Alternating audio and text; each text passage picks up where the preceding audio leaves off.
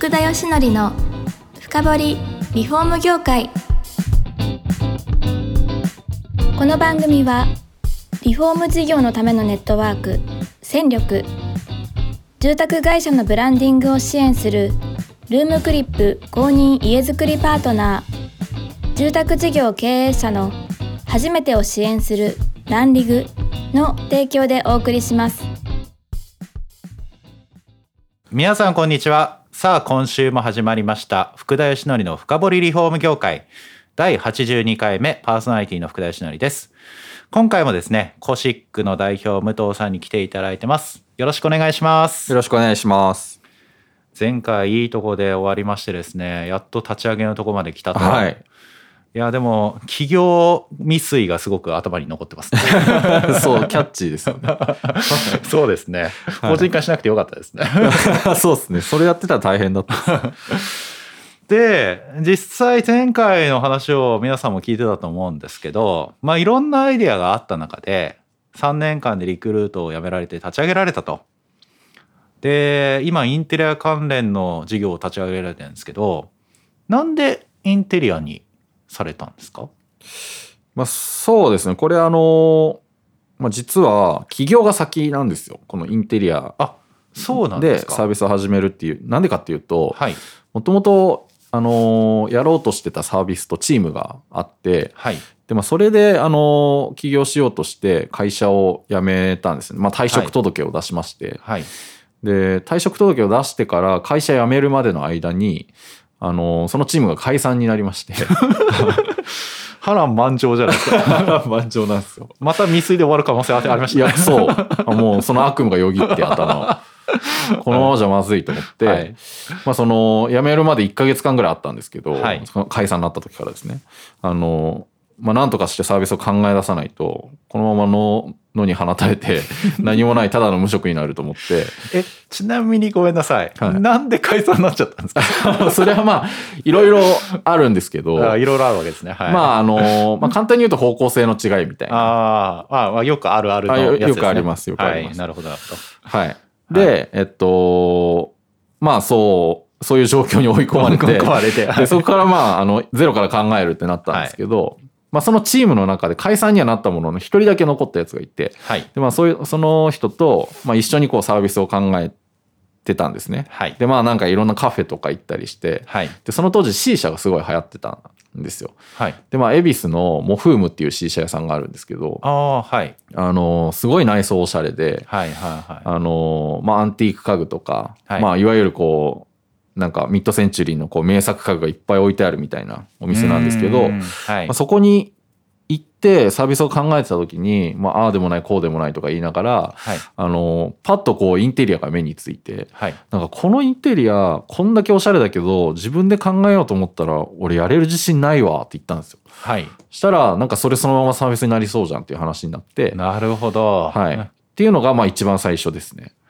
へえ。でまあそれ多分辞める2週間前とかです。あ、そうですか。やっと光が見えてきます、ね。見えてきて。はい。でそこをブラッシュアップして、はいじゃあサービスをしてじゃあ確立していこうからなんですかね。まあそうですね。そこから始まりましたね。へえ。でもあのー今はエンドユーザー向けのサービスに最終的にはされたわけじゃないですか。はいはいはい。なんかそこの経緯みたいなどんな感じですか？じゃあこれ自分でできないよねから、はいはいはい。あのどうやってこのサービスを構築していったのかなってすごい気になるんですけど。そうですね。ええまあ、やっぱ自分でできないってなったらプロに頼みたいっていううんところにまあ単純に頭がいって、はいでとはいえなんかインテリアコーディネーターってネットで検索してもなんかいまいちこう簡単に依頼できるようなところがないはい。でまあなんか頼むにしても結構人単位なんですよねフリーランスのカルチャーなんではいまあ、フリーランスのどの人に頼むかっていうページが出てくるんですけど、まあ、本当に相性がいいのかどうか分かんないなみたいななるほど。のがあはい。って、まあ、頼みきれなかったっていうのが、はまあ、調べた時に思ったことだったんですね。で、まあ、それをこう単純に調べようと思った時にあ調べようというか依頼しようと思った時に、はいまあ、簡単に依頼できるかつクオリティがもうある程度こう担保されているようなあのサービスだったらニーズあるんじゃないかっていうところで、ままあいろいろ探してたんですけど、はい。なんかココナラっていうサービスがあって、あああのあれですよね。自分のスキル売るっていう。あそうです、はい。あのスキルシェア、まあ、スキ自分の持ってるスキルを販売できるみたいな、はい。まあ、個人の方が使える場所なんですけど、まあ、そこでインテリアコーディネーターの方々が結構出品しててあなるほど。で結構な数買われてたんですね。へえそうなんですそうねなんですよ。でなんかとはいえ内容はなんか本当にもう相談に乗りますみたいな。なるほど。すごいライトな感じで。でかつなんかパワポのなんかこうイメージ図みたいなはいのは作っておはい渡ししますって書いてあったんですけど、まあ正直あんまりあのクオリティとしてははい。あのまあ、頑張って頭使ったら理解できるぐらいのイメージボードがこう渡してもらえるっていう感じだったので。なるほど。1時間いくらみたいなそんな感じですか？このそうなんです1枚いくらみたいな感じですかね？いやそうなんですよ、はい。そうそうそう。まさにそんな感じで、えまあ、これでこんだけ売れてるしかも高評価がいっぱいあるんだったら、なんかちゃんとこうバーティカルにあのこのインテリアの提案っていうところに特化したサービスを作る作ればなんかうまくいくんじゃないかなと思って。えなるほまあそのど検証をし始めたっていう感じいですね。すごいわかりますよ日本ってインテリアコーディネートの文化ないじゃないですかはい。やっぱりでも内装を決めるのインテリアですよねまあそうなんですよね。私なんかプロのあのリフォーム向けの新聞なんで、はい箱の部分はがっちりこう作るわけですよ。はいはい、でも結局家具ねでうん決まるじゃないですか、大体。いうとこって意外となんかこうちゃんとできてない統一感持ってやれてないケースが多いなっていうのを取材しながら感じてます。はい、そうですね。ええまあなんか、やっぱり家作る人も家具までやってくれる人相当少ないんで、そうですよね。はい、そこは断絶があるなとは思いますね。なるほどそれを手軽に身近にできればすごくいいじゃないかと。はい、そうです。いやーでもなかなかねとは言ったってどうすんだって話になるじゃないですか。はいはいはい。ええどうやってそのサービスをするんだっていうところになってくると思うんですけど、はいそこあたりの方向性って結構決まったんですかすぐに？まあそうですね。ええあのーまあ本当にいろんな方向でリサーチはしてて、はいそれこそ本当にあの、ココナラで実際にその商品を買ってですね、はい、あのー自分がユーザーとして使ってみたりとか、あああのなるほど。その出品者のコーディネーターの方にちょっとインタビューさせてくれないですか？って声掛けして、あの、もちろん謝礼もお支払いして、はいインタビューを実際にしたりとか、はい。まあ、あとネットで検索して出てきたコーディネーターの方も同じですね。もう10人ぐらい多分聞きました。あそうですか。はいえ聞いてなんか分かったんですか？やっぱりいろんなことが。まあそうですね。その時に感じたのは、まあオンラインは本当にお小遣い程度の認識でやってるみたいな。んはいまあやっぱりその制約がすごい大きくて、はいあの、なかなか、えっと、本当にオンオフラインでこうお客さんに対面して、えー提案するようなのと同じような提案はなかなかできないから、はい。まあお小遣い程度で1時間限定でみたいな感じでやってますっていうのがまあ大体多かったんですけど、はい。まあなんか、とはいえね、なんかその、やっぱその、なんていうんですかね、いろんな業種で使える、えーサービスを使ってるから、まあそういうやり方になってしまうと思うんですけど、はい。例えばこれを、なんかオン、えっと、本当にインテリアに特化して、うんまあ EC サイトとかもくっつけて、なんかやったら面白いんじゃないかと思って、海外でもリサーチしたんですね。へで、そしたら海外に結構やっぱそういうサービスあってえ。、ああるんですね。はいはい。で、しかもなんか結構時価総額ももうユニコーン間近みたいな。マジですか？1000億間近ですか？あそうなんですよ。アメリカにあって、はい。で、まあ中国とかにもあって、はい。で、結構やっぱ先進国にはあるみたいな感じで、まあヨーロッパにもあるんですよ。はい。なんで、まあ日本でも可能性あるんじゃないかなと思って、えーまあそのサービスとかを参考にしながら、なるほど。まあ、考えていったっていう感じですね。ああ、そうですか。はい。へえ、でも値段決めとかね、結構悩みますよね。コーディネーターどうやって集めんだみたいな。はいはいはいはい。そこあたりは結構うまくいったんですか？えーっと、もう値段決めに関しては、正直未だにこれが最適なのかって思いながらやってるっていうはい。ところはあります。まあ常々改善の余地はあると思いつつやってるんですけど、はいまあコーディネーター集めるとかに関しては、えーっと、本当もう地道に、あの、声掛けをさせてもらって、うん。まあ求人媒体ももちろん出して、はい。あの、やってるっていう感じですね。地道ですね。へえ。今何人ぐらいコーディネーターは？所属してるんですかね今は20人ぐらいですね。あ、そうですか。はい。なるほど。いや、以前にあの取材を伺った時に、結構募集はコーディネーターはたくさん来たっていうのは、あ、そうですね。ええ覚えがあって、やっぱあれですかね、仕事する場が皆さんない方も結構いらっしゃるんですかね。いやなんかこれ募集出してみて思いました多分、はい仕事があんまりこう思うように得られないような状況なんだろうなと思って、いやなんかそう思いますよ。だってインテリアコーディネーターに頼むって、うん、なんでしょうね。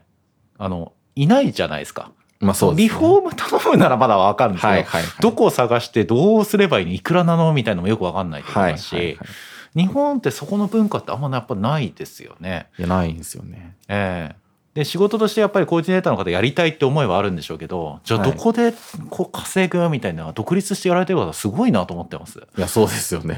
集客とかどうやってるんだろうと思ってます僕も。ですよね。はなるほど。そういう状況下でじゃあそういう所属する方がある程度そういうふうにできて、はい。今値段っていくらぐらいでやってるんですか？今はえっと、まあ一部屋1万5千円からっていうあそうですか。形でやらせてもらってる。あまあ2万円からですね。すいませんあ今は。はいあのプロに依頼するのは2万円からはい。でまあ一応 AI がコーディネートしてくれるみたいなプランもあってあへえ、はいすごいじゃないですか。それは無料で使えるっていうあそうなんですか。はい、感じです実際こうサービス展開されてニーズってどうだったんですか？あの正直せんなんていうんですかねこうすごい恐る恐る出したっていうはい。感じだったんですよ。もう本当にあのおっしゃる通りもう日本でインテリアを、はいあのちゃんと考える文化ってやっぱりないんで、ええ本当にいけんのかなとか思いながらあの恐る恐る出したんですけど、はいなんか思った以上に IT 業界の中ですごいバズっちゃってへえ。でなんかパンクみたいな感じになっちゃってはい。でまあそこが結構分岐点でしたね。あなんかやりようによってはいけるかもしれないと思ったっていう。え IT 業界でっていうのは IT に携わってる方は依頼依頼したいってことですか？えーっどういうこと。はい。あのリリース、まあ、ローンチのタイミングであの、媒体にいくつかあの記事を書いてもらってなるほど。はい出してもらったんですけどそれが IT 系のメディアが結構多かったんですね。そうなんですね。はいまあ、テッククランチとかザ・ブリッジみたいな、はいい、わゆる、まあ、スタートアップ系のメディアに出してもらったんですけど、まあ、そのそこでこうリーチできたあの人たちが、まあ、結構 IT 業界の人たちなるほど。でかつ結構やっぱ新しいものを好む人たちなんで、はい。あのー待ってましたみたいな、まあ、待ってましたって自分で言うのどうなのかと思うんですけど まあそんな感じのお声を結構いただいてああ、はい IT に携わってまあお金もそれなりに持ってるみたいな方が多かったんですかね。いや、まあ、そんなことないですねあそんなことないですか。僕と同い年ぐらいのはい。まあえっと何百万円後半みたいな年収の方々へえ、えそういう方がはい自分のあれですか家族いるようなそれとも一人暮らしみたいな？えっと両方いるんですよそれが。あそうなんですね。はで結構、まあ、家族の方が一番多くて6割ぐらいですけど、えええあの一人暮らしの男性の方もすごい多くてですねえ、はい。えーしかもなんか特徴的なのがあのうちが提案したものをあの例えばなんかページを開いた回数ってうち見れるんですけど、はいはい。そのページ2回しか開いてないのに、はい。あの商品全部買ってもらったっていうあ方とかもいてまあ大体独身男性なんですよそういう方って。ごめんなさい。基本的なそのサービスの概要ちゃんと聞いてなかったですね。あなるほど。コーディネートを作ってはい。あげて、はい、それで家具も買えるってことでいいんですか？あそうなんですよ、なるほど。あのはい、ヒアリングから、えーコーディネートの提案でかつ、えー家具を購入するっていうところまでが全部オンラインで一気通貫でできるっていうサービスなるほどはいで空間自体は 3- 3D で作るっていう。えっと、どうですか？そうですねあの、はい提案の際にすごく綺麗な写真みたいに綺麗な 3D を、はい。えーオリジナルで作らせてもらって、なるほど。はい、それで提案するっていう感じです。でそれを見た一人暮らしみたいな人がはい2回もしか開いてないのに、はいこの空間めっちゃいいってこのままにしたいっていうとでポチポチするわけですね家具を。そう。そうか、はい。まあ女性はそんなことないんですけどね。あそうなんですかやっぱ自分で考えたいっていう気持ちがあるみたいで。